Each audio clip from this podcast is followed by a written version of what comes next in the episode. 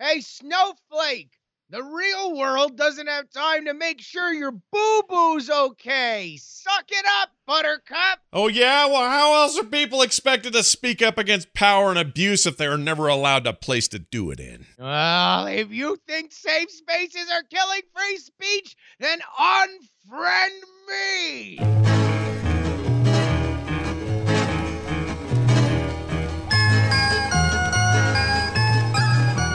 Hello, everybody. Welcome back to Unfriend Me. I'm Scott Johnson with Justin Robert Young. Good morning, Justin. Yo, what up, Scott? You really got into that one. That was um that was some over the top jury moments, and I felt it. It felt good. we gotta we gotta represent the i mean this is a show about anger and and our response to it so we gotta uh we gotta represent it we Yeah, we, we, yeah. we, we all gotta start in a in an understandable place Yeah, my wife's out of town. I'm a little cranky. I'm glad we're talking about the topic we have today because this one involves less death of people.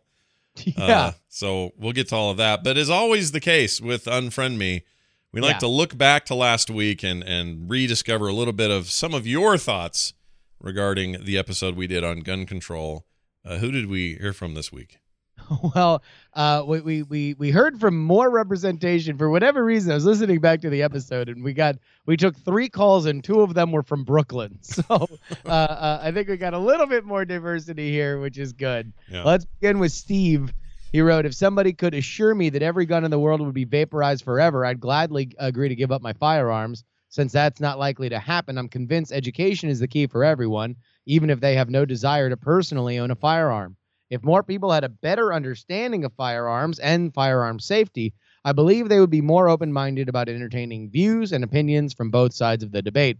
As it stands, I avoid getting into any discussion about firearms with people other than my friends because it seems that their minds are already made up.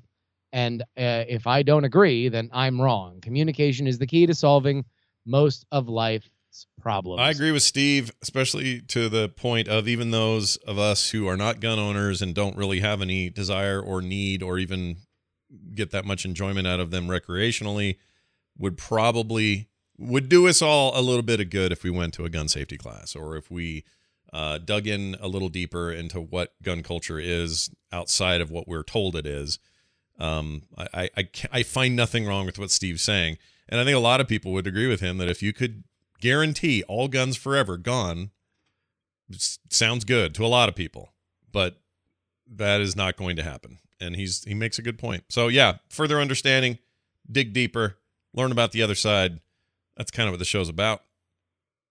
Uh, let's, th- you want to? Uh, here's this one from Brian from Denver. We like. Denver. We have a lot of friends from Denver. This isn't. yeah, the, this, I, I think you might even know Brian from Denver. yeah, we do. I don't know if this is him though, but uh, he says clearly laws have done nothing to keep illicit drugs out of the hands of motivated drug u- drug users, gun users rather. The same could be said of gun crime. If you peel away the statistical onion you uh, discussed on the show, it would probably reveal that a large percentage of cases where gun violence was committed on another person, it involved an illegally obtained weapon. Uh, Uh, I don't yeah. know. If, we don't have. Do we have numbers on that? I don't know if that's true. I mean, maybe.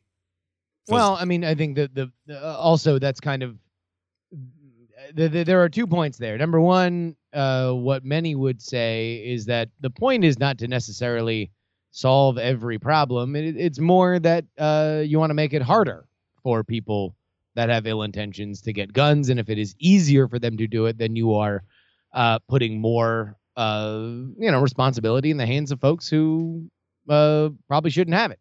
So uh, th- that's that's a larger problem. Although I will say that on the other end, he makes a good point that you know, uh, we we pointed out on the show yesterday or last week that a large proportion of gun violence, of homicides, gun homicides, are caused between young men, and many of them are black. Mhm. And it does not take a lot of uh, uh, dot connecting to say that much of that is because of the drug trade, and that is caused by prohibition. So, what happens if the prohibition isn't about the things that guns are protecting, but rather guns are protecting other guns? Mm, Uh, what what what does that do? yeah. Could get weird. Could get ugly. Zach from Canada writes, uh, Now I am from Canada, so I don't fully understand your country's politics and laws. He's like, unfrozen caveman lawyer. I am from Canada. I do not understand your country's politics and laws. Uh, everything. So feel free to disregard this entirely. We have elected not. Uh, however, I do believe that you missed a pretty big legislation that shines a light on what is really viewed as a threat to your country, and that is race. In 1967, Reagan passed the Mulford Act, which banned the public carrying of loaded weapons. This act was passed in response to a group of Black Panthers patrolling Oakland, Oakland Hmm. uh, neighborhoods in what uh, they called cop watching. To my understanding, they also marched on the California state capitol to protest this bill. Uh, the way it looks from my end is some old white guy can kill a bunch of people in a church, from a hotel, on a street, in the schools, wherever, and then gun control becomes the topic of conversation and nothing more. When a group of black guys starts exercising their rights to bear arms, something must be done. As much of the racial drama in the world is saddening and quite frankly disgusting, a part of me believes that with the right movement of rights groups, people could actually be done about the gun control in your country. It seems as if the people protecting the gun laws at the moment are threatened by race and will do whatever they need to protect themselves from what they stupidly think is a threat. Hmm. That's hard for me to argue with. I think there's a, that's a huge part of it, and it actually goes to what you were saying earlier about, you know, where's the gun violence happening, and and it's impossible to ignore the the racial threads in all of this, or maybe it isn't impossible, and that's part of our problem is we keep trying to ignore it, um, or those who can do something about it ignore it. But you're absolutely right. If um, I, I know this in my heart of hearts, if that Vegas shooting had been um, a 22 year old black kid, it would have been a different framing. If it would have been someone from a Middle Eastern descent, it would have been a different framing.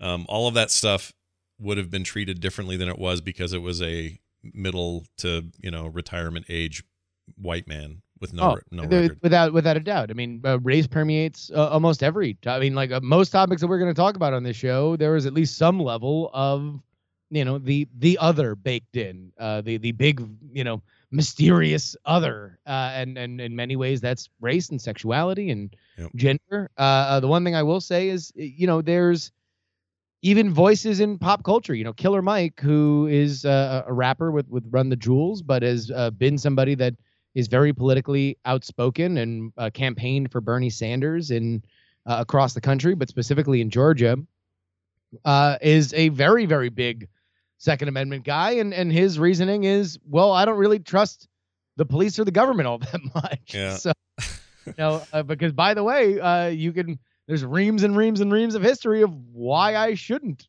be trusting them all that much as a as a black man in America. Yeah, it's a tough cycle. I don't know how we break it. Star Trek, save us. Uh, from Australia, we get an email from Chris who says the American gun control debate seems insane and infuriating. Those two words were in all caps for emphasis. Australia used to be a gun-friendly country like America, particularly given our many, many animals that we want that want to murder us all. But but we had a big mass shooting in 1996 of 35 people, the Port Arthur massacre. Uh, and our government then went straight into action, doing a gun buyback slash amnesty program, briefing or sorry, briefly raising our Medicare levy to pay for it. And since then, we have had zero mass shootings. Um, yeah, the Australian example is often used uh, Yep. as a as an example of why this can work or should work. And uh, uh, the only argument against it, or the only reason I would say that we have a hard time hitting that mark, is one just sort of geographically and historically, we're a very different nation. And I've heard a million arguments from gun uh, gun pro gun owners who think the that the comparison is ridiculous, and I don't have all of those in front of me, so it's hard for me to to uh, convey those here in this conversation, as brief as we were touching on this email. But it it must seem insane to them. Like I, I what I, I guess what I want to say is I understand Chris and others in nations where guns have been brought to a halt to to have them see us supposedly this leader of the free world, supposedly this country that seems to have it going on in many many other ways uh, historically, uh, despite our problems, can't seem to get our head around this thing. And all I would say is it's like it's in your DNA. I mean, it's part of our literally part of our constitution and is Yeah. politicized so and so cemented politically that it's very difficult to break that stuff up. So that's all I can say to defend it, but I get why people see it from the outside and go, "What is wrong with you guys?" I totally I, I applaud anybody who brings up answers, right, as opposed to just pointing out questions loudly. Yeah. Uh, you know, the only thing that I, I will say is, uh, Scott, do you know how many people are in Australia? The population of Australia. Total Australians, I'm going to say.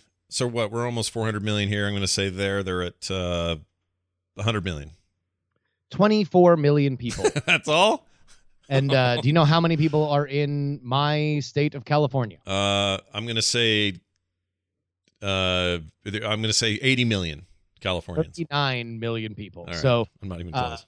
it is it is a significant difference in in population. There's also a significant difference in guns on the ground uh, at the point uh, that the Port Arthur massacre, massacre happened in the mid 90s in Australia versus uh, that where where they are here. This is not to say that it wouldn't work.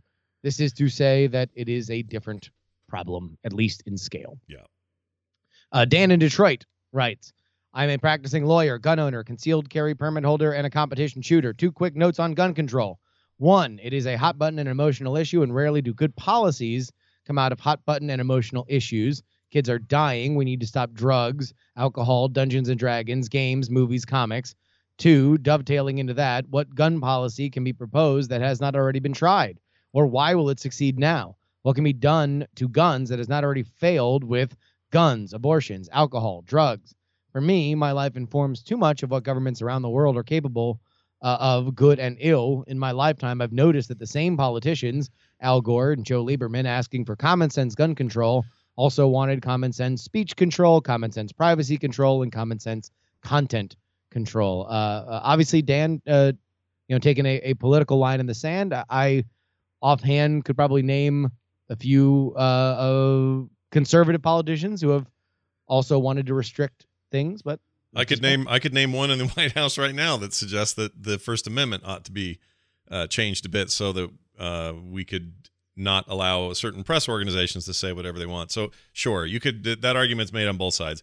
To his point, though, I agree that a lot of that stuff has been explored. I don't know if all of it has. I mean, he asked the question, "What gun control ideas have we tried that or that, that haven't worked? Have we even tried? Meaning, have we tried everything?" And I don't think so. Um, there's one big aspect to this I'd say that's that no one ever seems to talk about, and I wish they would more. And that is the day we live in provides a unique opportunity to create uh, pretty awesome tools in the form of software and interconnected stu- internet connected databases that would go a lot further in making sure that verifiably mentally ill people don't get guns or uh, better tracking of the guns that are out there and less weird backdoor sales at gun shows and stuff like that. Like there, there, there is a technological aspect to this that nobody seems to bring up anymore. Uh, it is largely not a, a, a unified system right now, and you could argue all day about what that even means, but I think that that's not been nearly explored enough. So it's a new wrinkle in the old debate. Can we, with technology, figure out a way to better manage what it means to distribute, to own, to manage guns in this country? And no one's talking about that, and I don't know why. So that's the only thing I would suggest. I mean, he's right in a lot of the other sort of ways, and he's also right about Al Gore and Joe Lieberman. They were they were duplicitous in that way, but so are conservatives. So I, you know, the fact that nobody has any good answers doesn't mean there isn't one. And I think I think technology could be used in a way, uh, and maybe exploited in a way that would be bad. But but initially, my my thought is that there's a lot more we could do with that. Raymond in Tampa writes, I truly believe that there is no reason why any private citizen needs to have a magazine with more than 10 shots. Responses to me in the past have been obviously, you've never duck hunted. Uh, if uh, I am protecting myself from an invading force, I do need a magazine with more than 10 shots. My response to the first is to become a better shot. If you have to pull out a semi automatic shotgun with a 100 round barrel mag to hit three or four ducks, that is not very sporting, and maybe you should look at a different means of getting food to the, your table. My response to the second straw man argument is if you need to defend your home from an invading government force, you will fail no matter how many rounds you have. Yeah, I've heard this argument before, and I think that there's some value to that. I, I think I think it doesn't matter if you say, let's say all you have is hunting rifles and they're single shot, bolt action. The only damage you're really going to do in this world is to a deer, okay? And you, and you've done that lawfully and you have it. Uh, if you if that person, that duck hunter or that that deer hunter hears that they're about to ban a bunch of assault weapons, something he's never planning on owning, it doesn't actually matter to him. To him, that's slippery slope time. It's one thing leads to another. It's they're coming after my my guns, even my even my basic gun. So I don't actually think.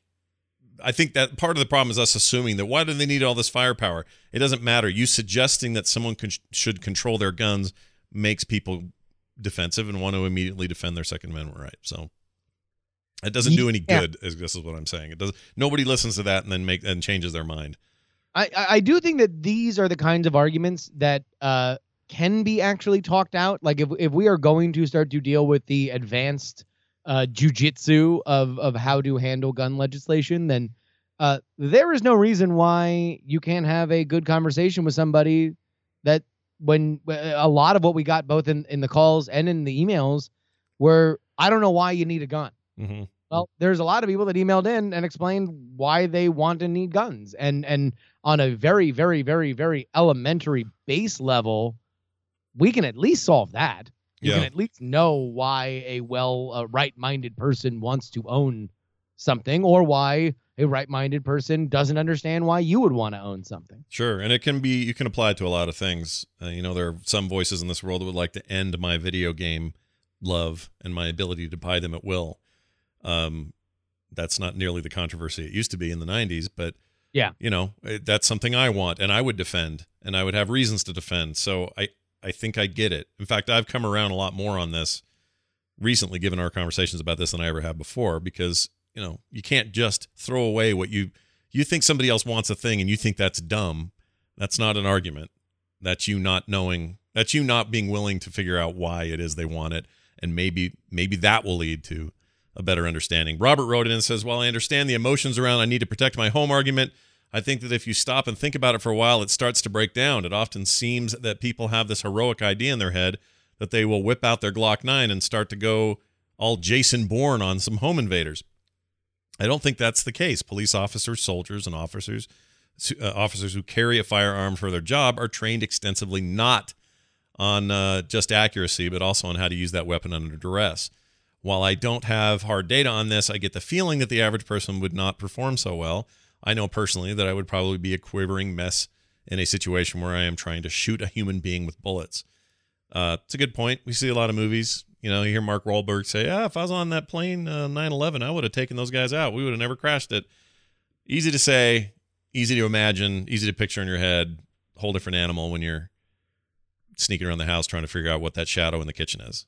Yeah, uh, a a hundred percent. And I also think that again, this is one of those things where if this seems like a a Martian idea to you, I can assure you that there are many people who don't think it's a Martian idea, right? Yep. That that that say no. Well, that's why I go get trained in how to shoot. That's why I I I I, I prepare for this, uh, or I just feel more comfortable that even if it just meant me firing you know a, a warning shot into my uh, floorboard that at least the other you know person would know that i'm you know that this is a, a more dangerous concept and theoretically if we are to believe that a car thief seeing a club is enough to think well maybe not that car Yeah.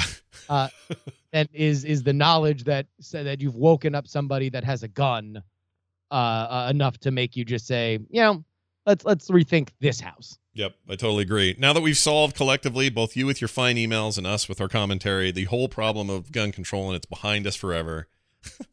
Let's Yeah. move on to safe spaces. And and and we probably you probably got to define what that is because I know that's a, like a term that gets thrown around, and some people hear it and immediately go, "Safe spaces, you bunch of snowflakes."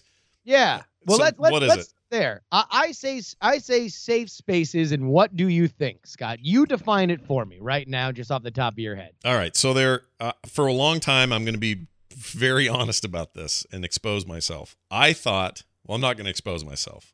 We live in a post Weinstein world. I got to be careful about what I say.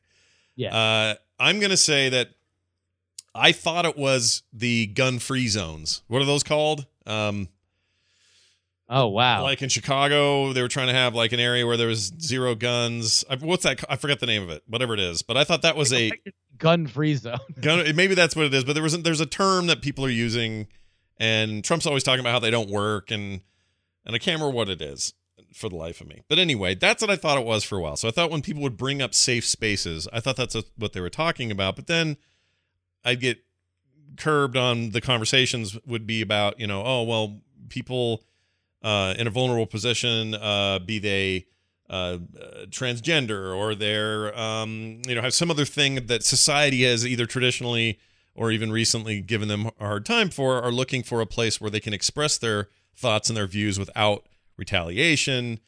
They want to be able to do it like, you know, like I provide for my kids. You guys need to talk, come talk to dad. I'm a safe place. You know, that's that's my basic, very core understanding of it. But man, there are people who like to make fun of it or rip on it or say it's a bad idea. Uh, all right. So if you if you were to give voice to that element of it, how uh, uh how would how would you describe the the critical commentary on on what a safe space is? Or let's even go go further and say that your definition is totally correct. What is an overreaching application of a safe space? Well, uh, my my belief is that a safe space has the potential to go around the entire track and overlap itself and become the thing it was trying to avoid. By that I mean if you are saying, well, we're creating a safe, let's say it's a college, because we'll talk a lot about that. Uh, let's say we got a campus, we're a, you know, I guess a liberal school or something, and we say we're going to create a safe space around the commons here where people from all stripes of life can express themselves, can can uh, move about with without uh, judgment or or or any sort of re- repercussions. They can be who they are, say what they want, express their grievances, and so on. If you provide that space, you open up this thing where you're saying, "Well, all right." I mean, let's look at Charlottesville a little bit that way. Who, okay. Who do you not let into your safe space, and why isn't it a safe space for them? In other words, now you're going to have to take sides on who who the space is safe for.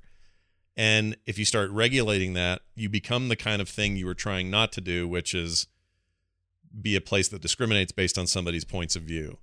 And the the biggest criticism I actually have for safe spaces because I actually I'm a big believer in the concept of it, the idea that we should be able to have a place where we can discuss things openly and not feel oppressed, for lack of a better term. It's a little umbrella like, but whatever. I'm into that. I think that's a nice thing for humans to figure out a way to do for each other. Where I have a problem with the actual quote unquote policy of it is you're going to have to police that and you're going to get trolled immediately because people who see this as as you're a bunch of snowflakes or what a bunch of wimps suck it suck it up and pull up your pants come on you bunch of babies those people will immediately show up and say, "Well, wait a minute. How come this isn't a safe place for me and my ideas? How come I can't bring my ideas here? That doesn't make any sense. This is a this is counteractive. This is a what a contradiction you guys are showing here. Like you immediately cause that kind of thing. So well, because the idea would theoretically be, all right, well, we we understand that society enforces one set of ideals or is hostile to a set of ideals, so we are carving out a safe space for them. And then if the overreach, the overreach would then be yes, we are carving out a safe space for them to the exclusion of all else. Right. And now we have just reset the agenda to a different thing for which is is hostile to another different thing. Yeah, you've become you don't see it see it this way, but you've become the thing you hate. You just aren't aren't the you just are doing the one the stuff you like and the stuff you hate thinks you're doing it to them now. It's just all switched and then it's just about who has it's a power dynamic thing too, but yeah, I mean that's my biggest problem with it. My problem isn't that it's not a nice idea or that it wouldn't be great. I my problem is the practicality of it. So let's go ahead and, uh, as we like to do on this show, let's completely reshape the argument by actually looking at where things started. Great. Uh, in her book, Mapping Gay LA, scholar and activist Moira Kenney traces the term safe space to the idea of a gay and lesbian bar in the mid 60s with anti sodomy laws still in effect, a safe space meant somewhere where you could go and be in good company, at least until the cops showed up. Gay bars were not safe in the sense that they were being free from risk, nor were they safe as in they were reserved. A safe place was where people could find practical resistance to political and social repression. More so, a safe space was not free of internal disagreement, but it did mean a devotion to a common political project those who attempted to undermine the movement, consciously or unconsciously, would be kept outside. By the way, there's a couple of these little fun uh, tidbits that you get when you, you know, uh, By, by the way, research is a a very charitable term Yeah. for me looking up, uh, googling articles and uh, uh, copy and pasting them into a, a, a Google sheet, right? yeah know, uh, uh, this is uh, one of the the you know the elements from this is that there is a a, a element of uh, you know feminist queer thought that's really frustrated by the fact that this term totally got ripped from them and made into something totally different. Yeah, that happens a lot. I've noticed. Um, I was I, there was an example of this the other day, and I can't think of what it was, but there's a. It's easy for. Oh, I know. It, was, it actually kind of goes back to our kneeling during the national anthem episode, our first episode, in that the the the the act of protesting. Some some those who are protesting are angry, uh, or those who agree with the reason that the original protests were happening because why they're protesting is getting lost in this adoption of it as being a way to disrespect the flag, disrespect disrespect the troops or the anthem or whatever, and it was never about that in the first place. And they're like, "Well, wait a minute, what about our thing? You've taken it now. It's now it's some other thing, and it's a different conversation." And Mike Pence is walking out of it and saying this disrespects our flag, when really the whole thing had nothing to do with the flag or the anthem or anything else in the beginning. So I don't know if there's a term for that, but people don't like it when you lift their protest and make it your own or twist it into something else. They hate that. and and furthermore, there uh, uh, you know was, another article that I was reading that the idea of a safe space being very specific can very often further marginalize from the left a lot of these communities. So if you have a safe space for uh, uh, you know uh, African American students and a safe space for women, right? You are, uh, and this is more on the legal sense that uh, if you've carved up provisions for both, then you actually have a way that you can get out of uh, uh, paying the price uh, when you uh, persecute black women Mm-hmm. because you you've sliced everything very very thin. So that that just so you know, number one, safe spaces are a fairly controversial idea.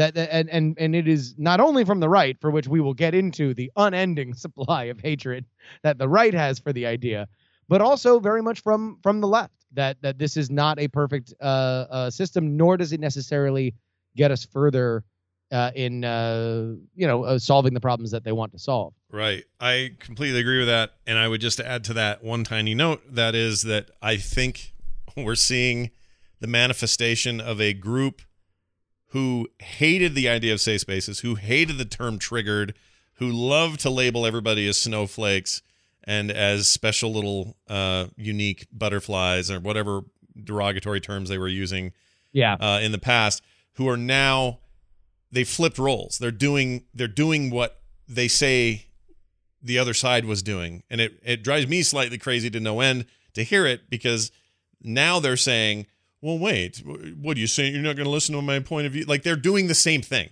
They have become the snowflake. The snow the snowflake chucker has become the snowflake itself, and that I think is fascinating because uh, it really has taught me a thing about it's not really about who's a snowflake or who isn't a snowflake. It's about who's got the cards at any given time. Yeah. And the other side's the snowflake. It happens every freaking time. Well, Anyway. right, let, let, let's get into some of uh, where people know the idea of safe spaces from. And probably the, the, the, the two biggest that I could find were number one, and this is first among equals, college campuses. Uh, this is from a U.S. News and World Report uh, article. Opponents of such policies argue that they encroach on academic freedom and deny students critical knowledge from an opportunity to face uncomfortable ideas and grow from pondering them. Many students and teachers say it's possible to give students a heads up without omitting upsetting facts or causing them to walk out. Quote, it's just a precursor, like when you go to a movie and you're about to see a really violent trailer, says Samantha Brinkley, a junior at Purchase College, a SUNY school majoring in photography and gender studies. Before they show it, they have a rating, like rated R, because they want you to be ready for what you are about to see, which would be the idea It's it's this a, but it's this ancient idea of listen to any NPR show. And if they say uh, they'll they'll say now we're about to have uh, discuss with this guest some issues that are a little bit sexual, nothing explicit, but maybe you don't want the kids in here for this. We've been doing these warnings since time began. Like we've always been doing it. It just now has this term, and then when things get a term and get a hashtag, then they get hated worse, and there's more fighting against it. So people shouldn't have ever asked for this triggered word to be a thing or space word uh, space safe spaces to be a thing because then Oh, other wait. people just go, oh, oh, oh, they got a thing I can jump on and get all pissed about. It's the same warning, and no one complained about those warnings before. It's been around forever.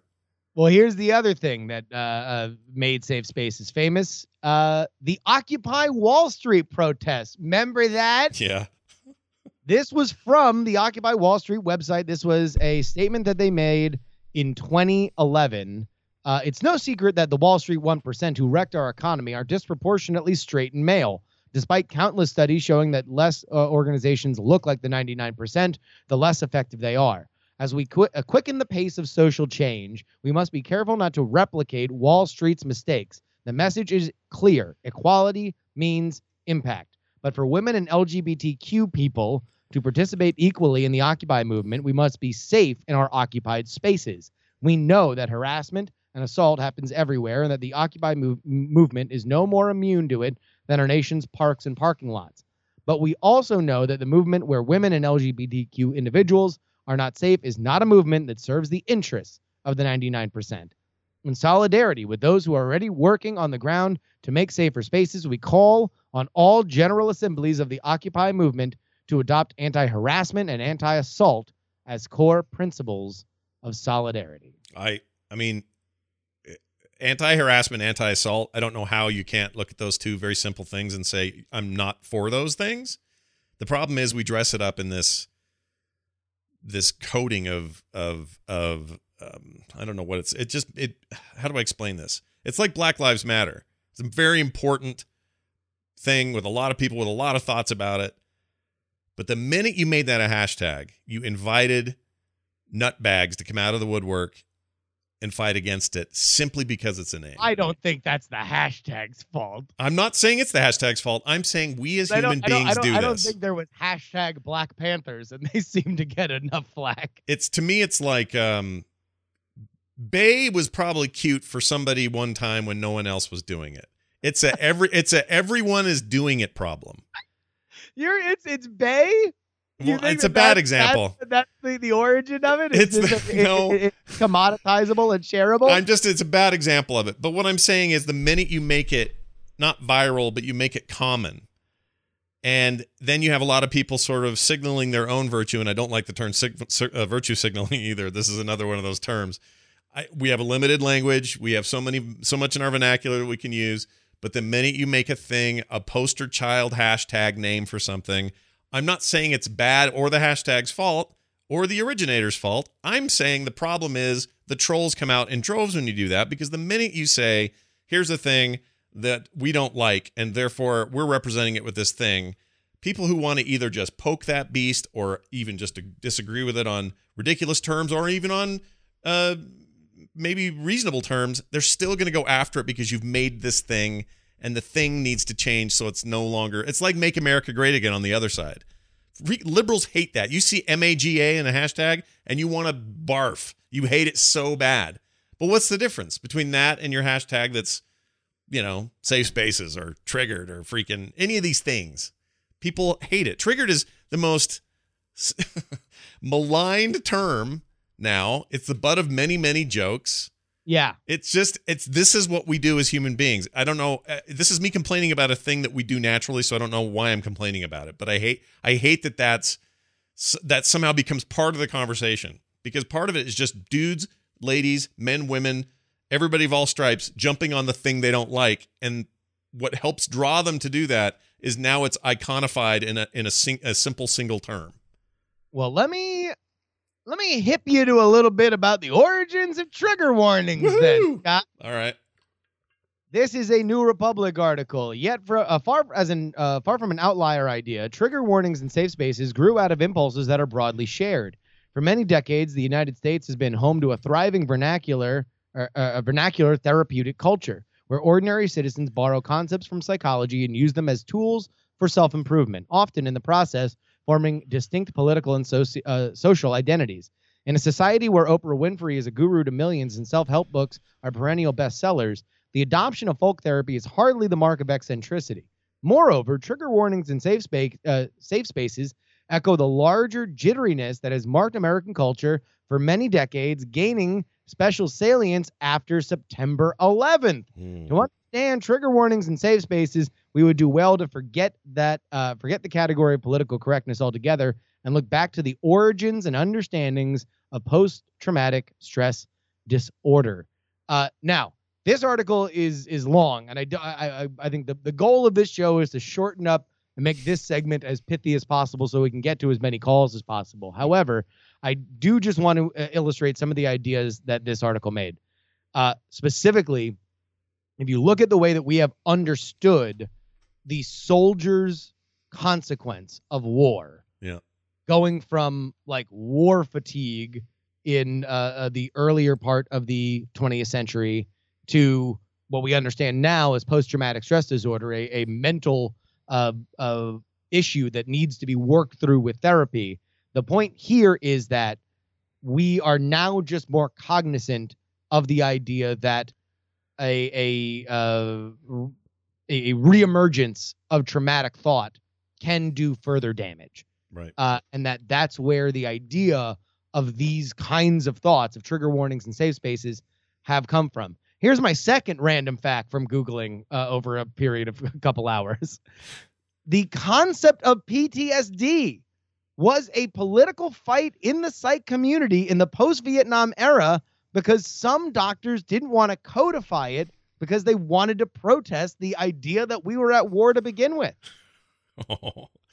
so wait, what you're telling me is that a lot of these arguments have come and gone. They they may take different forms and have different words, but really it's the same. Kind of a separate idea. This was just like, all right, so we understand that a research based community Yeah.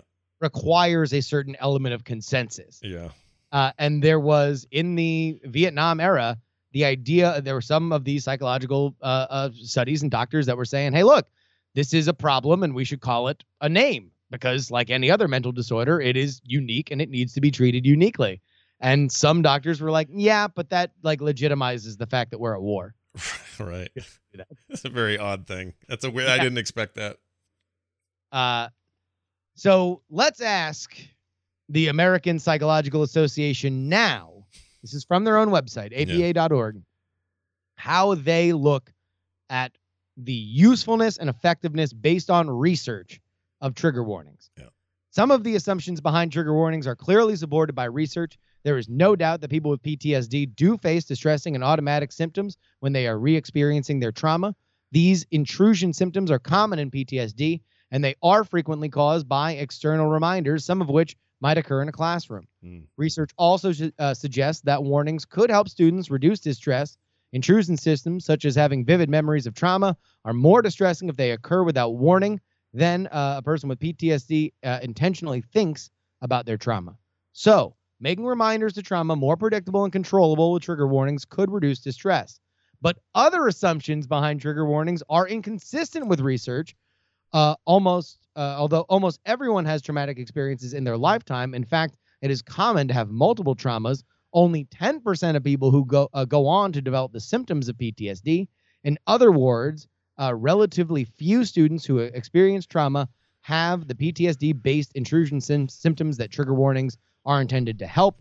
Uh, the paper goes on to say that also many intrusion systems are not caused by discussion of the trauma itself, that it is uh, oftentimes rather the uh, environment around it. So if you are triggering against the idea that you were molested as a kid, you might more be triggered by the idea that there was a similar corduroy couch in the room, Right. and as opposed to saying that you are going to discuss molestation. Yeah, it sounds, it smells. It's my sister has talked about this a little bit. She's a psychologist, and she's she basically said most of this verbatim in her own words. Um, the con- the current consensus is that well, a PTSD is real, uh, but but b it's uh, rarer than you think, and then when it does happen, it's not always because um, you know in a, in a classroom if the discussion was about rape, which is an important thing to talk about in certain socio you know uh, social classes about sociology or whatever uh, that that alone is a trigger. But here's my take on that. Just it's okay to just say, hey, everybody, just letting you know, um, we're going to be talking about these issues. Um, let me know before tomorrow uh, if you have any problems with that, or if we want to talk off to the side or anything like that. Um, we'll keep it confidential. Like, why don't I want to help people feel okay? I know I understand that some would say, well, that's coddling, Scott. But if there's a a big brave sniper from Afghanistan who comes home and every time he hears something that sounds like a loud gunshot goes into complete freakout mode, I want him to feel better too. You know, like why why wouldn't we want to as a society like back our truck up a little bit and not just call everybody triggered or freaking, you know, babies okay. and help them out. I mean, but that's so that's one side. It's definitely side, one side. Is, yeah.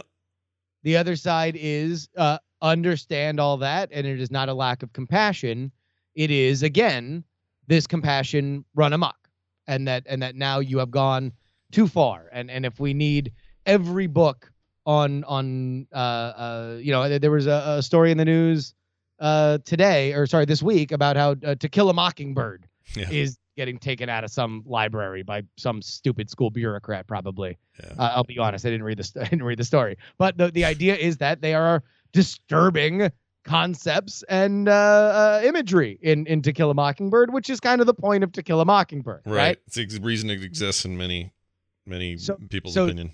Yeah. For every time, Scott, that you say, well, why can't we just help people? Why can't we just help people? Very often, what many on the right here is uh, encompassed by this song, Friends in Safe Spaces. If you might play a selection from friends in safe spaces. All right, I'm going to skip ahead a little on this. Here you go. Okay, we'll get up to some. Uh... Of Twitter, just can't handle defeat. You saw the surprise, the fear in our eyes. Donald became president. Scream, this can't be true. America's through. Into the safe spaces we went. I've got friends in safe spaces. If you don't go with us, then you must be racist. That's our catchphrase. All right, so that's uh, that's the song. I mean, that you know, uh, "Friends in Safe Spaces" by Steve Mudflap McGrew and Chad Prather, playing the character of Liberal Larry. Liberal Larry, eh? Uh, yeah, if you skip ahead, you can hear you can hear Liberal Larry's uh, uh, oh, verse. Let's see. Let me skip ahead here. Wait, why isn't it working? It's not working. Hold on. You must be racist, that's our catchphrase. Tears just explode from our face. It must be this guy. But yeah, give oh, us an hour. We're delicate flowers. He's such an asshole. well, I mean, listen, uh, and this is why I found this fascinating while I was Googling about it for two hours. Uh, this is obviously something that's far more complicated is rooted in very, I think, widely held ideas that we should be treating our veterans better, right? And we should sure. understand that there is a cost to war, and and we should be uh, uh, trying to rehabilitate re- rehabilitate them as much as they've sacrificed for our lives and safety. Uh, and not but but and it can be applied maybe too broadly, and it, it takes this reaction of of this elongated fart noise.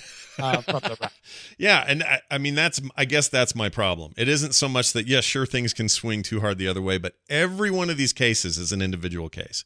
Every single one of them with their own levels of uh, weirdness and severity and lack of severity. It's different in every case. I I'll tell you what I I don't want to be in this world. I don't want to be someone who gets coddled or gets treated differently because he's oh I, you guys be careful I'm a, I'm a careful little flower or whatever i get that i totally get that but i more do not want to be the person who mocks somebody because uh, a discussion of rape uh, re-traumatized some young woman who didn't deserve to be re-traumatized somebody who's still not healed or may never heal from such a horrible thing who am i to be a dick about that that's my that's my big beef here. It isn't that I don't understand the point of quote unquote the right on this. My point is I don't understand individuals who reduce other people down to this and blanket them all with this snowflake slash whatever trope that they are all wimps and can't handle it and they're still suckling at their millennium mother's teats and can't figure their lives out. Buck up, you know, and suck it up and freaking rush it off and rub some dirt in it. That is the most a hole thing ever because that's not the life I want to live. I don't want people to feel shitty because I'm there. Like if it's and if they're faking it, if they're just trying to work the system, great. Deal with those on an individual basis. It doesn't have to be a platform. Well, I, I mean, I'll tell you what. Uh, let's go ahead and open things up for questions. Uh, uh, you can go ahead and give us a call live 801 285 9395. Again, if you are listening to this on podcast, we record at uh, around noon Pacific time. That is 3 p.m. Eastern time. And you can always write us an email, Justin Robert Young at gmail.com. We will take as many of these calls as possible. The one thing that I will ask is do us a favor with the emails. Try to write the thing that you want read on the show at the top. Just give me a TLDR. Uh, uh, and on the calls, try to make your point and uh, and then and then punch out uh, uh when you can, just so we can get as many of these calls in as possible. Yeah, and we we missed a bunch last week as a, as a result of that. So yes, please 801-285-9395. I know some of you are out there because we've already uh, had some of your calls coming in, but we don't take those during the early part of the show so much as we do now. Uh, so get those in here. I have a, a, a quick thought while we uh, wait for our first caller to get back to us. Oh, sorry, I keep getting texts from somebody, um, and that's this: if uh, is it is it triggered if um, uh, somebody says I'm gay and I don't feel comfortable here. But is it? But at the same token, is it triggered if somebody says, "Oh my gosh, I can't believe somebody knelt during the the the uh, the national anthem. I'm going to leave." What's the difference? Well, I mean, I guess if we're going to try to be as as fair as possible to create the best kind of argument, uh, we we need to define what this is, right? so trigger warnings are something different than safe spaces Safe space is theoretically a place where uh, uh, hate and intolerance of whatever you want to define it as is not tolerated, uh, and you'd be asked to leave because you've been warned right. as you walked in. Trigger warnings are do not read, uh, or you know, uh, for uh, Huck Finn. Trigger warning: slavery, violence, yeah, and rivers. And ri- right, right. No, I totally understand. Hi, we got a caller on the line. Who's this? Hi, this is Eric. Well, hello, Eric. Where are you from? Uh, you probably know me as uh, Neozen on the on Twitch or as uh, Lithmage on Twitter. Oh, Lithmage. I know who you are. How's it going? Uh, it's going good. How about you? Good, good. What's uh, what's your take on all this uh, safe spaces and triggered business? Uh, so I'm oh, I'm one of those guys who's kind of like always in the middle of things. Um, I'm a white guy but I know lots of people who are uh, in the LGBT community. I'm all for uh, supporting um, racial diversity and, uh, you know, just trying to get everybody on even playing ground. Um, and I often find uh, one of the hardest things for me to do is uh, to go into these things. And I understand that there's a lot of um, uh, shoot, what am I trying to say here? Um, I understand that there's a lot of points where uh, some people might be faking this kind of stuff uh, just to be, you know, this the special uh, person or to find a reason to be offended or anything like that. Mm-hmm. Um, and I agree with you on a lot of the stuff of uh, anyone who's going out of their way to try and go after these people is a terrible person. Uh, but my my biggest concern with uh, what I've heard today is um, earlier you were talking, Scott, uh, about um, the fact that they're putting themselves out there is drawing the trolls to them, and that uh, this is just causing them more trouble. But to me, uh, that's that sounds pretty bad because that kind of sounds uh, like like victim blaming to me. No, that's a good point. Um, let me let me let me respond yeah. to that. Actually, this is a really good point. I uh and I yeah. Get, why are you blaming the victim, Scott? I'm why not. blaming this victim? is not a victim blaming thing. There's All I space, a safe space for victims, and you blamed them. Here's what I'm saying: we absolutely people should be able to do whatever they freaking want to do, and when the trolls come, I guess what I'm saying is don't be surprised the trolls are going to come. That's all. Like be prepared for that. Be ready to to ignore them. Hopefully, that's the way the best way to deal with it. Um, the the problem with safe spaces is that if you ignore those trolls, they'll find out other ways in. Sometimes violently, sometimes bad things will happen. I'm not saying that that should shut everything down. In fact, I'm pro don't ever shut anything down. Don't stop anyone's speech the best you can. I'm just saying that when you when you glamorize, not glamorize, when you immortalize it in the form of a short, quick, viral hashtag, just know the storm that comes with that. That's all. I'm not saying that that's their fault. It's not their fault. Scott- Scott's saying when you dress that way, you need to understand that you're gonna have to face that kind of. I can't. I that's a, all right. We'll talk about that in a sec. Hi, you're on the air. Who's this? Hey, Scott. Hey, Justin. It's Ian. I'm sci-fi. Hey, man. What's up, dude? Not too much. Not too much. Um, so I'm I'm gonna be nice and quick about it because uh, I want you guys to be able to get people other than people from New York this time around. um, but uh, I know uh, specifically with the the trigger warnings and the safe spaces. I remember, you know, back in the day because you guys brought up 9/11, and immediately that that comes to mind as somebody who's lived in New York, you know, all 33 years of his life.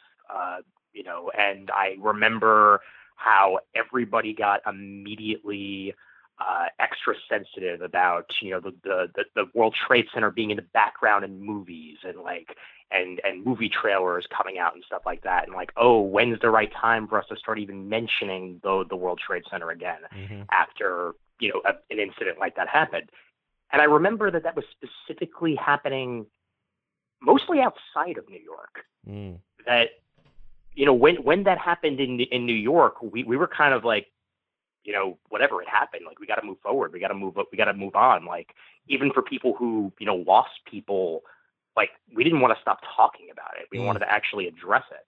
Yeah. And I think that it's difficult to find that balance between um, addressing it and being sensitive to those who have had things happen to them in their lives. Sure, I, and I a great call. I I would. I, uh, this is part of the problem eh, with like if we ever did an episode on let's say uh, let's say it was you know rape was the was the episode. I mean, Yeah. sure sure there are a couple of much more minority examples of of men experiencing traumatic uh, uh, rape or sexual assault, but it's we can all agree it is primarily an act of heinousness towards women and the fact that you and I would be discussing it sans women uh, on the on the episode is kind of like what he's talking about. We have the empathy, we have the feeling for them. We want that that that injustice not happen, but we don't really have the perspective that they have. And I think that happens a lot, and it's hard. I mean, when that happened, it was a national tragedy. It was a New York tragedy number one, but it was immediately a national one. And so it's it's easy for somebody up in Wyoming to go, well, I think we ought to take every twin tower out every movie ever made, and it's somebody else to defy that down in some other state. Like I, I don't know how you get around that. I guess is what I'm saying. I agree with him that it's that it, that it happens, the but idea, the, the operative concept here is how do we handle a one size fits all society for people that don't fit in that society, right? And and if if it's something as frivolous as the Spider-Man trailer, uh, where uh, initially the the teaser trailer for the first Sam Raimi Spider-Man movie involved Spider-Man foiling a bank heist by creating a web in between the twin towers, right? And Yeah. then that was scrapped Mhm. when 9/11 happened and there were no longer twin towers to suspend your disbelief that Spider-Man would stop bank robbers in. Uh, that was let's take it away. In these cases, you can't exactly reshape the college for everybody that might have a, a problem. So how do you solve that issue? And that's where I think the solutions of trigger warnings and safe spaces comes in. It is the application, as is often the case, that gets us in trouble. And I'll say before we take this next caller, I'll say one other thing that happened to me personally, but it didn't. Uh, this is going to seem dumb on the surface, just so let, so let me just get it out. But I was sitting with a friend who really reacted poorly. He had seen, and I don't know why he put himself through this, but he had seen the Daniel Pearl beheading video. yeah. Um, and it really, I mean, kept him up at night. He would have horrible nightmares. Like it really got him. Now, I don't know that he was ever diagnosed with any sort of PTSD or anything like that, but it clearly had a really bad effect on him. And there was a time where we were sitting watching literally an episode of The Simpsons, a Halloween episode. And in this episode, Homer got his head lopped off Yeah. and it got tossed onto a table or something. And it was a joke and it was funny. And for me, it was just like, huh, it's a cartoon and whatever. I don't even think about it. He was visibly upset. You could see it in his face. Yeah. Well, the reason I bring up this example is sometimes we don't know when it's happening, or even the times where we do know that there's a chance of this happening.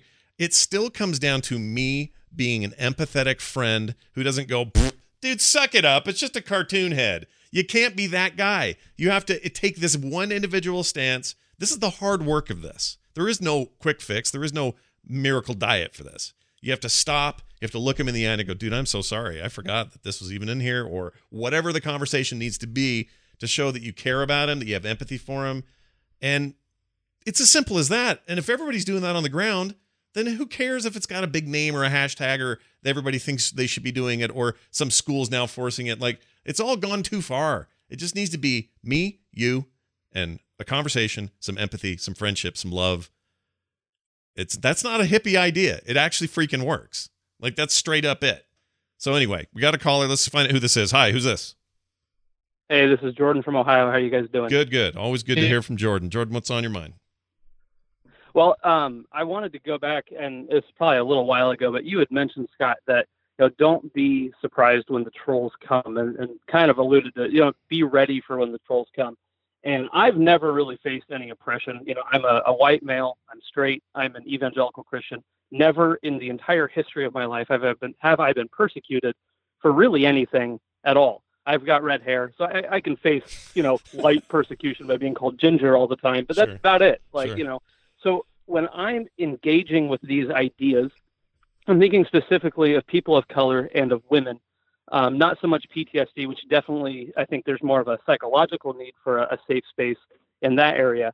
But when I think of those, like I just I try to take a step back and I look at what they're saying, and it just seems like they're they're tired. They're tired of defending it. They're tired of the trolls coming. So I think that us saying, you know, let, just at least be prepared when the trolls come. I don't know if that's really a fair statement.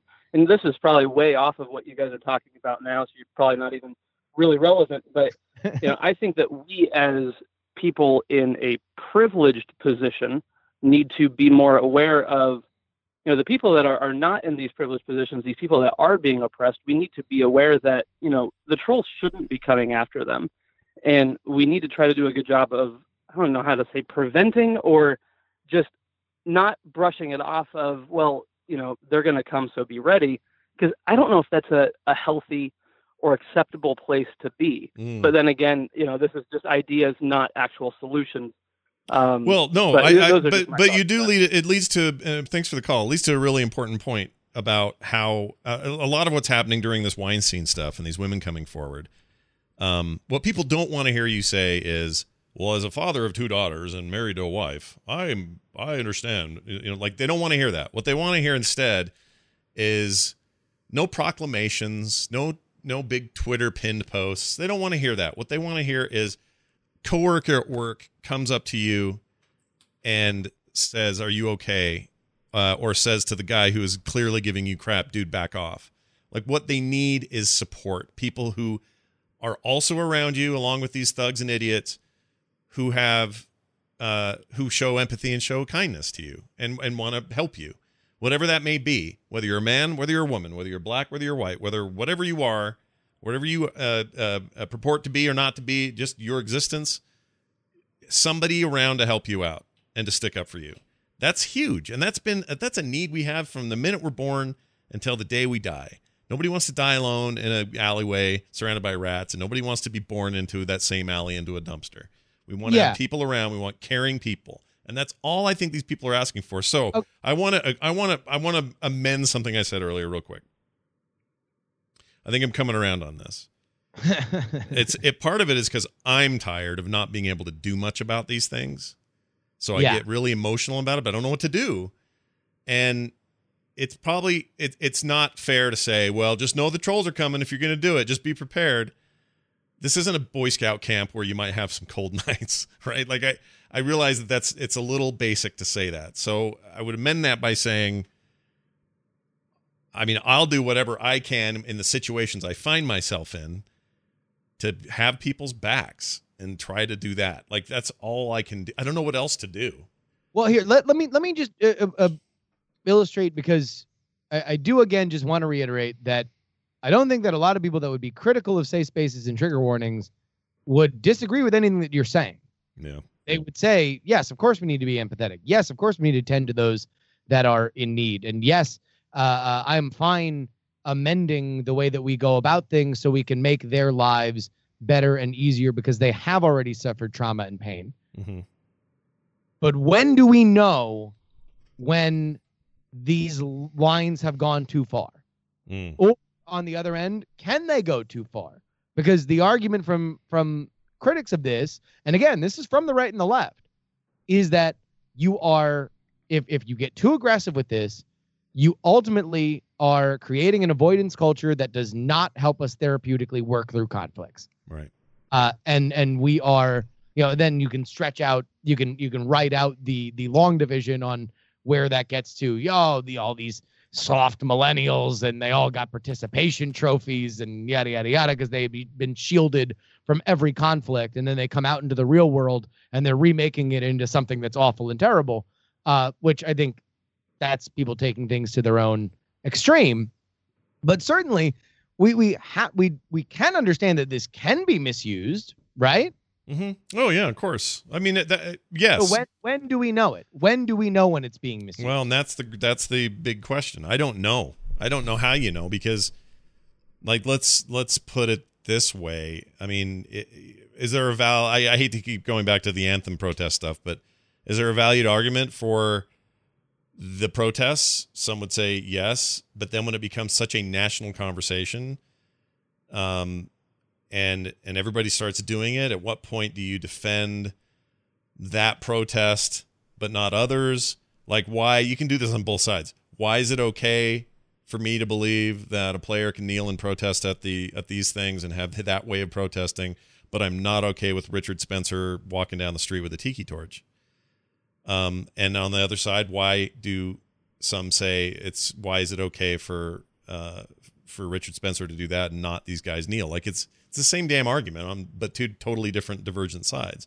And I don't know when the the flip happens. I think it happens the minute the internet gets hold of it, and then we all go nuts. Like I, I, mean, don't again- know. I I think like th- there is obviously a culture around here, and and one thing that I kind of realized as I did more and more research on this is that I believe that the idea of safe spaces, to a certain extent, while a very interesting topic, is in many ways really just a starting point for exactly what this show's about, which is identity and culture politics Right.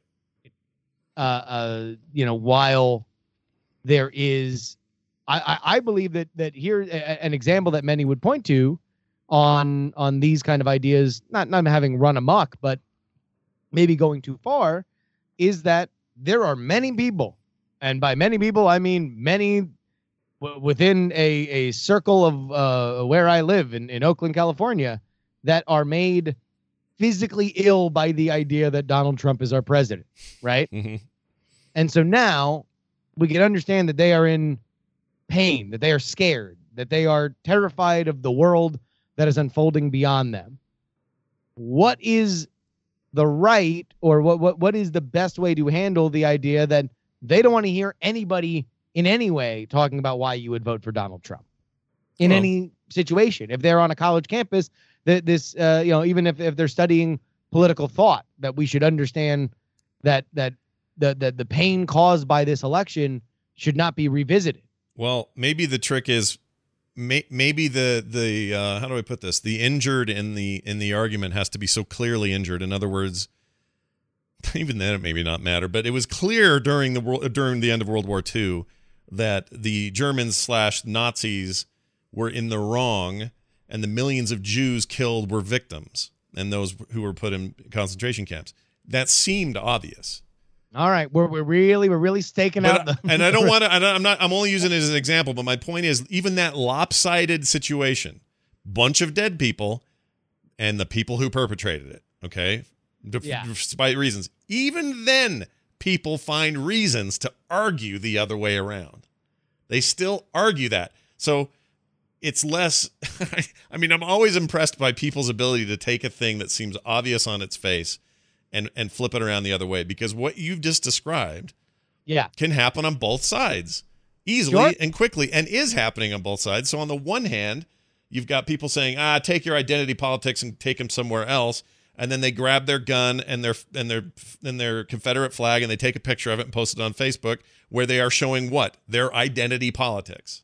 Of course. Like, it's just to me, you almost have to have as cut and dry as possible, victim not victim, for it to be anything less than that. And like I'm saying, even then, the Jews and the Nazis still there are people who would argue the other way around. So I don't know. I mean, I'm not trying to be bleak about this, but I don't know if there's an answer to that. I don't know. De- defining where the line is is like saying, you know, Trump is acting like he's could not be more pro Second Amendment right now, but he seems pretty anti First Amendment. Why? What's the difference? The two amendments in the same Constitution that were supposed to both be important and he promised to defend. So why? Well, because people have their shit. and they don't know and they and they have their ideas the, of the thing that protects them or benefits them or gives them more so they'll lean that direction but really they're all doing the same thing it's the same thing different identity same politics Look at well. I mean, there's certainly a war, right? yeah certainly, there's certainly a fight over it, uh, and and ultimately, I, you know, if you look at like the Google Trends on safe spaces and trigger warnings, Yeah.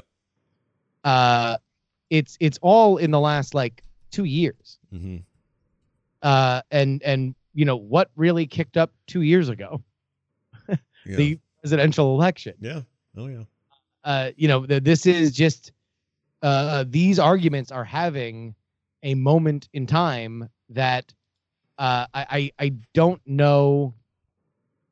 you know, here a, a trigger warning. Let me go. Let me go ahead and look here. At the I'm past. looking. I'm looking at Wikipedia's definition of it. While you're looking that up, this is pretty funny.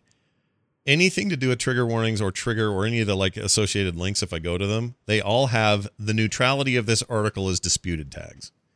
Yeah, Because even though this thing is pretty scientific, a, tra- a trauma warning is a trauma slash trigger warning is an experience that causes someone to recall a previous traumatic memory. I mean, it's like it's like math. It's boring the way this is described. Yet there is controversy even here as to what whether or not that's neutral to say that. And so, All right, so here, uh, uh, uh, Google Trends trigger warnings really started to pick up in any uh, meaningful way back in 2012. It peaked in August 2016. I mean, geez, they- right on the right. button there, right? Yep. Uh, and then 2015 was when Safe Spaces really took off. yeah, Uh, I don't know. I I, I kind of really feel like this is something that is just talked about a, a lot by people who just want to talk about other things. yeah, You know, like this is because you're right. Right. What we're doing is trying to to, to uh, create a codification for something that is so slippery, hmm that is so nebulous, that really is a a community by community kind of solve. And nobody is debating that trauma warnings are a thing. They are arguing when they should be used and whether or not they should ever be assailed. right. And the answer to that is complicated. like I don't want I don't want to start removing words from that. See again, there's when you start swinging too far. Like what is what is too far? If if, if I'm asked, Scott, do you want people to be called um uh let's say let's say do I want gay people to be called uh, the the F word for gay people? You know the one I mean. Yeah. I'd say no. I think that's mean. That's awful. Why would you do that? You know that it's mean. Why would you even ask that question? But then if you said to me, oh, Scott, do you want that to be removed from the dictionary or have anyone thrown in jail who says it? No. No, I don't want that. I want them to to to experience the free market shame they should experience by just Yeah. saying it and then, you know, everyone should think less of them for saying it because that's what what this is that's that's what will make change in people throwing them in jail and and and and ripping it from the record is not going to do it. So maybe that's my line. Maybe it's the minute you start suggesting uh, things like cens- censorship, censorship, especially from a government uh, entity, or uh, you know the the threat of the loss of somebody else's freedom for the words they say. Like that's really hard for me, and I mean that across the board. Like I don't even want to hear someone drop the N word, um, unless it's in a really good rap song I like. But you know what I mean. Like I don't want to hear some white guy go. I don't want to hear Richard Spencer It's a good- stand up. Good rap song that you like with the N word in it. I don't want Richard Spencer to get up and go, "You're all a bunch of n words," but I don't think I want him thrown in jail for saying that. Sure. I, don't- I don't know. I, I really even feel uncomfortable talking about saying his name. Uh, uh, I don't like saying his name either because stuff happens. Yeah, I, I Uh, get it, Uh, but uh, it's the only example I can think of because whatever. He's a yeah. He's in the he's in the this happens to him. This is actually he's actually a Okay, good Let example. let, me, let me let me let me hijack this thing a little bit. All right, All right. so Kappa Slasher in, in the Twitch chat says, "Here's a wild idea. Maybe people are too sensitive." Followed immediately by D8UV, who says, "Trigger warnings and safe spaces were popularized by the right as a way to make college campuses the other and to allow a way to mock and demonize them." Uh, uh, wh- which one of these do you want to tackle first? Sensitivity. All right, maybe people are too sensitive. It's too blanket. What does that mean? People? Who? What people? And and how many? And what level of sensitivity? What's your gauge for that? That's that.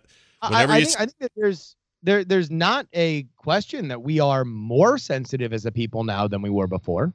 Uh, I think that part of that is by uh, uh, understanding pain and trauma from any and all sides. And- Okay. And, I, I think without a doubt we are far more empathetic than we were before social media. Now, where empathy metastasizes is the more interesting question for me Yeah. because very often uh, uh, the the empathy that we feel toward one person means that we want to punish the other person. Mm-hmm. You can apply that in any way that you want, mm-hmm. but I don't think that there is a question to say that we are more sensitive now.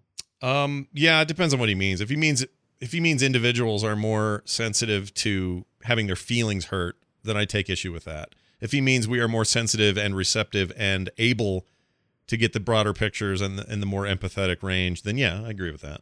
But that's different. Those aren't the same things. He's he's I think he's saying it in a pejorative, and if he's not, he can email me and talk to me. But Definitely saying it is as, as a pejorative. yeah, if he means as a, as a as a pejorative term, then then I totally disagree. There's there's way too much of individuality, and I cannot.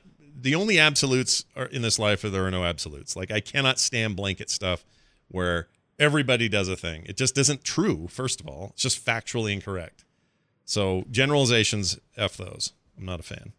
So here, here's also what I would say to D8UV saying the trigger warnings and safe spaces were popularized by the right as a way to demonize colleges. Number one, the right has never had a problem finding ways to demonize uh, uh, Yeah. the largely ivory tower liberal institutions of universities. Like Mhm. that's th- this is something that has uh, its roots not only ideologically, but I also believe uh, that there is a class argument that, th- that there is this entrenched idea of rural poor versus city rich. Mhm. Uh, uh, that that's what the you know the the the blue bloods get their kids sent to colleges so they can learn all their fancy uh, ways that they can demonize other people and and you know I, I I think that there's there's a lot to unpack in the conservatives versus college argument, including the idea that now uh, you know you look at the uh, and and I'm not saying you know uh, take your own opinions of of the names that I'm about to mention, but uh, uh, Ben Shapiro and uh, Milo, I can't pronounce his last name, and uh, I always the. Flopadopoulos, whatever it is. Yeah. Uh, no, I'm pretty sure it's pronounced. I can't pronounce his last name. Um, the uh, uh, and I can't remember the uh, Adios America uh, blonde author. Oh, column. Tony Tony. No, no, no, no, no. The woman. The the. Uh, no, that's a woman. I'm thinking of is Tony Lair or whatever her name is. T O N I. Tommy Tomi Lahren. Oh, Tommy. That's it. the the um the the idea that now those speakers make a living with these college campuses and the more of a stink they can make the better you know uh, this is a very oddly uh, financially symbiotic relationship between uh, a, a fire breathing conservative uh, uh, speakers and liberal institutions Uh, you can say that there was no moment in which Milo, I can't pronounce his last name, was more famous than when he got shut down at UC Berkeley Yeah. and the president tweeted about it. Oh, yeah. That is the nadir of fame. This is a symbiotic relationship between a, a campus that wants to keep him away and his uh, career, effectively. Yeah, no, it's it's it's uh it's PewDiePie and YouTube. You know, they don't want him spewing racist or or nationalist shit, but they really need PewDiePie. There's a lot of numbers going through that guy, so it's it's kind of the same thing. It's not quite the same thing, but but anyway, yeah, I I, I agree with that. I don't know. Uh, we're almost out of time, but I, I I think the the the bottom line for me is this is one of the more frustrating parts of the current culture wars to me is this idea that one side is oversensitive and the other side has got all their shit together. Um, and I don't care. And and and by the way, you're going to hear from both sides that, that that they're one or the other, right? Like so, I've got conservative friends who think they have got it going on. I have liberal friends who think they have got it going on, and everybody opposed to them is losing their minds. So it's almost like the it's almost like a sketch in a sketchbook of this show. The reason we're doing it. Uh, it's going to be the least episode you're going to walk away with some like concrete answers. Uh, however, the only answer I really believe in here, and this is just Scott's thing, take it or leave it, but I believe the the answer here, or one of the answers here, is treating everybody like an individual. My friend Andrew, who bought a Donald Trump uh, tie unironically and loves everything about the Trump administration, he and I can still sit and talk about the things we love together, uh, despite my utter distaste for Donald Trump.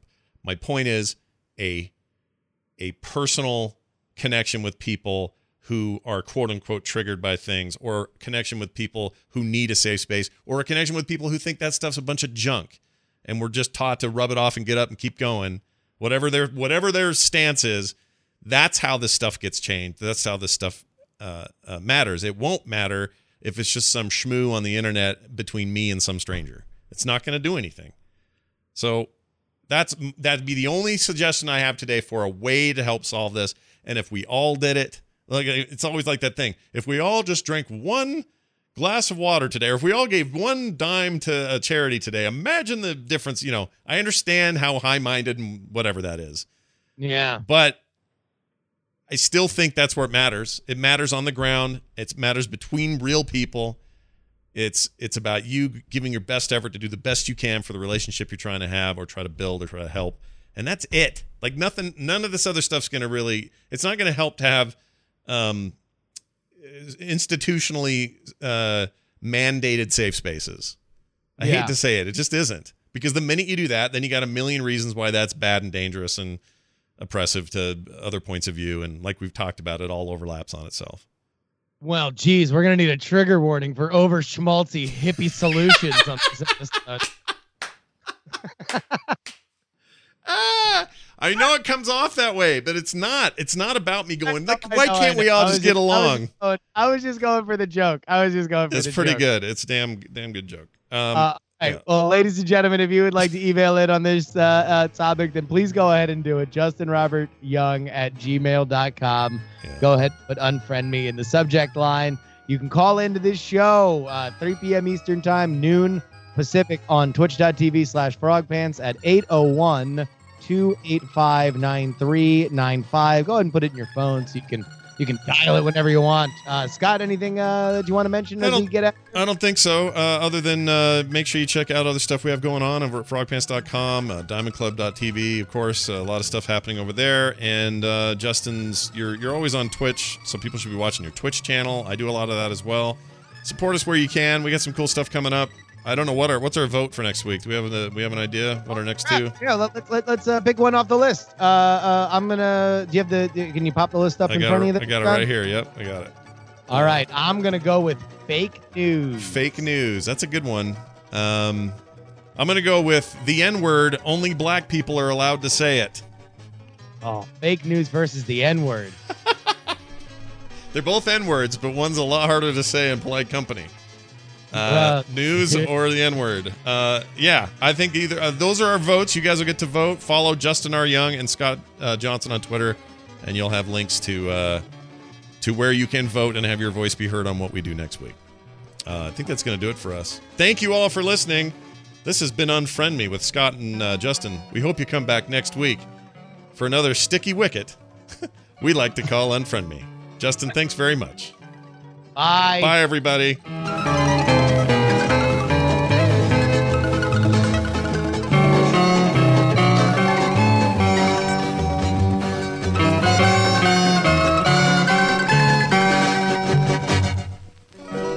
This show is part of the Frog Pants Network. Frog Pants Network. Get more shows like this at frogpants.com. Diamond Club hopes you have enjoyed this program.